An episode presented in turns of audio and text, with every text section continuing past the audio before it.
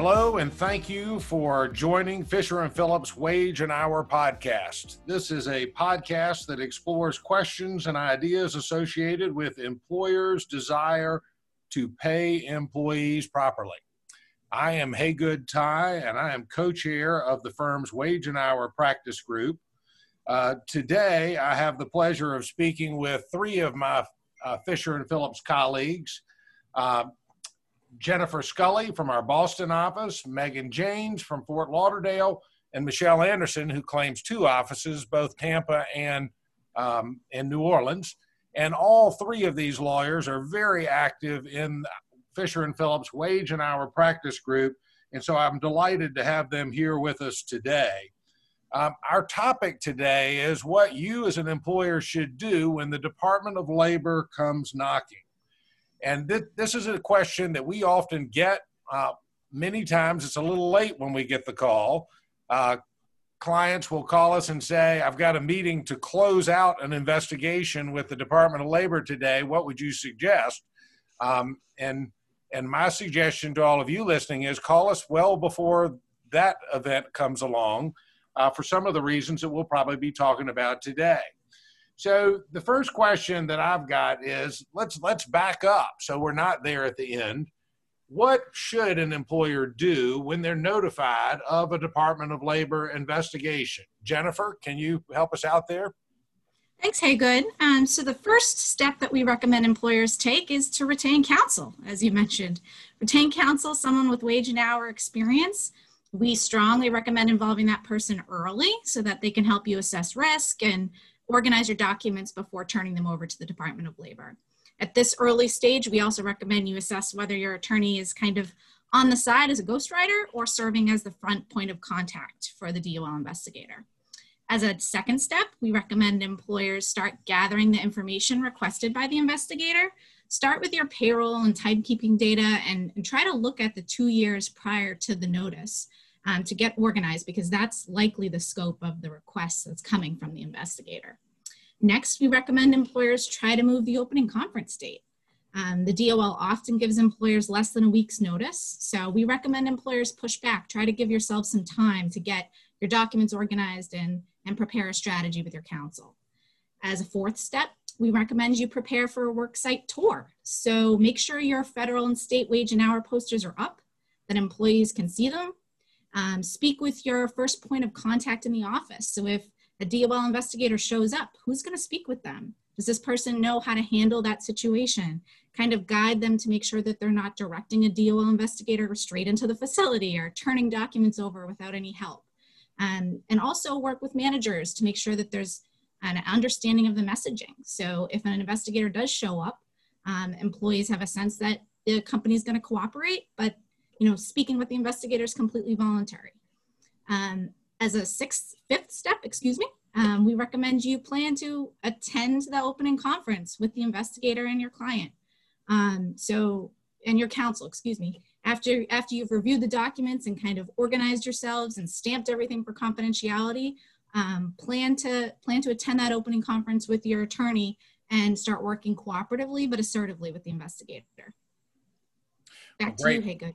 Thank you very much. That's great advice. In fact, I was recently involved with a wage and hour investigation where where the lead person from the company did not attend the opening conference and that sort of started things off on a not the most positive tone. So good advice there. So Megan, what are what are some of the areas of compliance that the Department of Labor investigates? I know that when I have clients call me early on when they've gotten this notice, they'll say, What are they going to be looking at? What do I need to be worried about? So give us some insight into that. Yeah, so as you know, it's kind of a loaded question. There's a whole lot of things you should be looking for in those documents that Jennifer said you should be gathering in advance. Um, from the biggest picture possible, you want to consider classifications. And by that I mean, do you have employees who are classified as exempt from overtime, but who actually should be paid overtime and should be tracking their hours?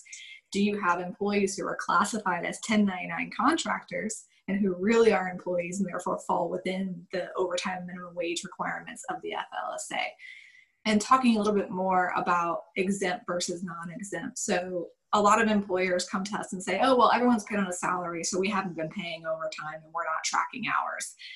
And we totally understand why you think that. There are several exemptions that have a salary basis to them. So I'm sure you've heard over and over 684 a week is the minimum salary to be exempt. The problem is that's not where the law stops. So each of those exemptions that have a salary basis also have other duties and requirements to meet. So just because you're paying someone a salary, you want to look at each job and each person to make sure they're actually fulfilling the entire exemption classification. For non-exempt, you're looking at things as are you keeping your time records properly and are you keeping three years worth of punch in punch out hours per day not just hours per week or pay period are you properly defining your work week? Are you counting overtime from Monday to Sunday or from how properly defined in your handbook? You can choose. You need to do it consistently from week to week. Uh, along those same lines, you're looking at are people receiving the minimum wage? So we see this a lot with the tip credit. People may be saying, oh, they're getting minimum wage, but they're doing it based off the tip credit minimum wage, not the actual minimum wage for, for the state um, or federal, depending on whichever is higher. And then you also see a lot of issues with regular rate calculations and deductions. So with regular rate, you're looking to see if there were bonuses or other surplus pay that is being calculated into the regular rate if required, which then increases the overtime amount if it's not being done properly. And also with deductions, you know, things that you do for the benefit of an employer, uh, people are quick to say, oh, we'll just take that out of the employee's pay well, there are only certain deductions that can come out of the employee's pay or not, and they should not be taking that employee below minimum wage or from their overtime. That's just generally what we're seeing a lot of compliance focused on. And when we get those pay records, that's what we're looking for immediately. Well, great. Well, thank you so much. Now, Michelle, you know, I know you and I, and, and probably all four of us, spend a lot of our time trying to avoid problems. So, for employers that are listening today, what what should they do now before the uh, investigator comes knocking on their door? Well, this is one of those areas where preventative work is really key because you either paid these people correctly under the law or you didn't, and you either have the records or you don't. And unfortunately, by the time the Department of Labor gets there, because they can look back up to three years, but are usually looking back at a two year period, the information is either there or it's not there. And so you really don't want the time when the Department of Labor is sitting there evaluating your records and information to now be telling you that you have a problem. Because the fact that a business says, oh, I didn't know any better, or this is what we do in the industry, this is common practice, none of that is going to be a defense to the fact that you have a back wage problem. And of course, if you have a back wage problem, you might also be assessed liquidated damages, which means that for every dollar of back wages you owe, you may owe an additional dollar. So it's important to know what do your records show. The, one of the big problems I find is that we're asked to produce up to two years, sometimes three years of records. And look, if you're a federal contractor, they might even be going back to five or six years uh, for federal contractors. And so we're asked to produce all of these records. And I've heard things from we've changed systems, we had a flood, we had a fire, we had all of these things, or it's with this payroll provider and then this payroll provider. You've got to know where your payroll and timekeeping records are. You've got to be able to put your hands on them quickly. They've got to be accurate uh, and truthful, and we need to be able to have that information up front.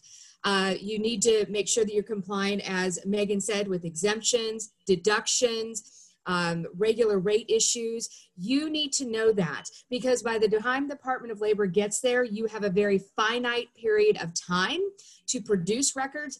Could be as little as 72 hours. And that opening conference may happen within one week of you being notified. Uh, and so you've got to know. Uh, we can help you fix those things. From the point that you fix it going forward is one less day of liability. So get us involved on the front end so you don't have a problem on the back end.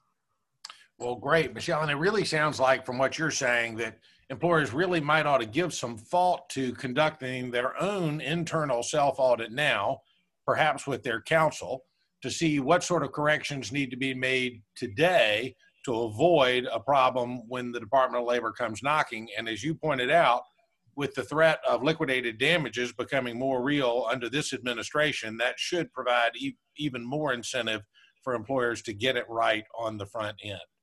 Exactly. And I will say from my experience, I find that often it is not an intentional thing that employers did to pay incorrectly or classify somebody incorrectly. It really came from a place of not understanding. And we have ways to correct those things and make it right going forward. And many of the businesses that work with us, that's what they want. They want to uh, retain good employees and treat them well. Well, thank all three of you for your insights today. For those of you listening, if you've got additional questions, please feel free to follow up with any of these three attorneys who can answer your questions regarding what to do to prepare for an investigation or what you should do once the Department of Labor comes knocking. If you've got other questions, please see FisherPhillips.com where we have a wage and hour page. We hope that you have a wonderful day and thank you for participating. This podcast provides an overview of a specific developing situation. It is not intended to be and should not be construed as legal advice for any particular fact situation.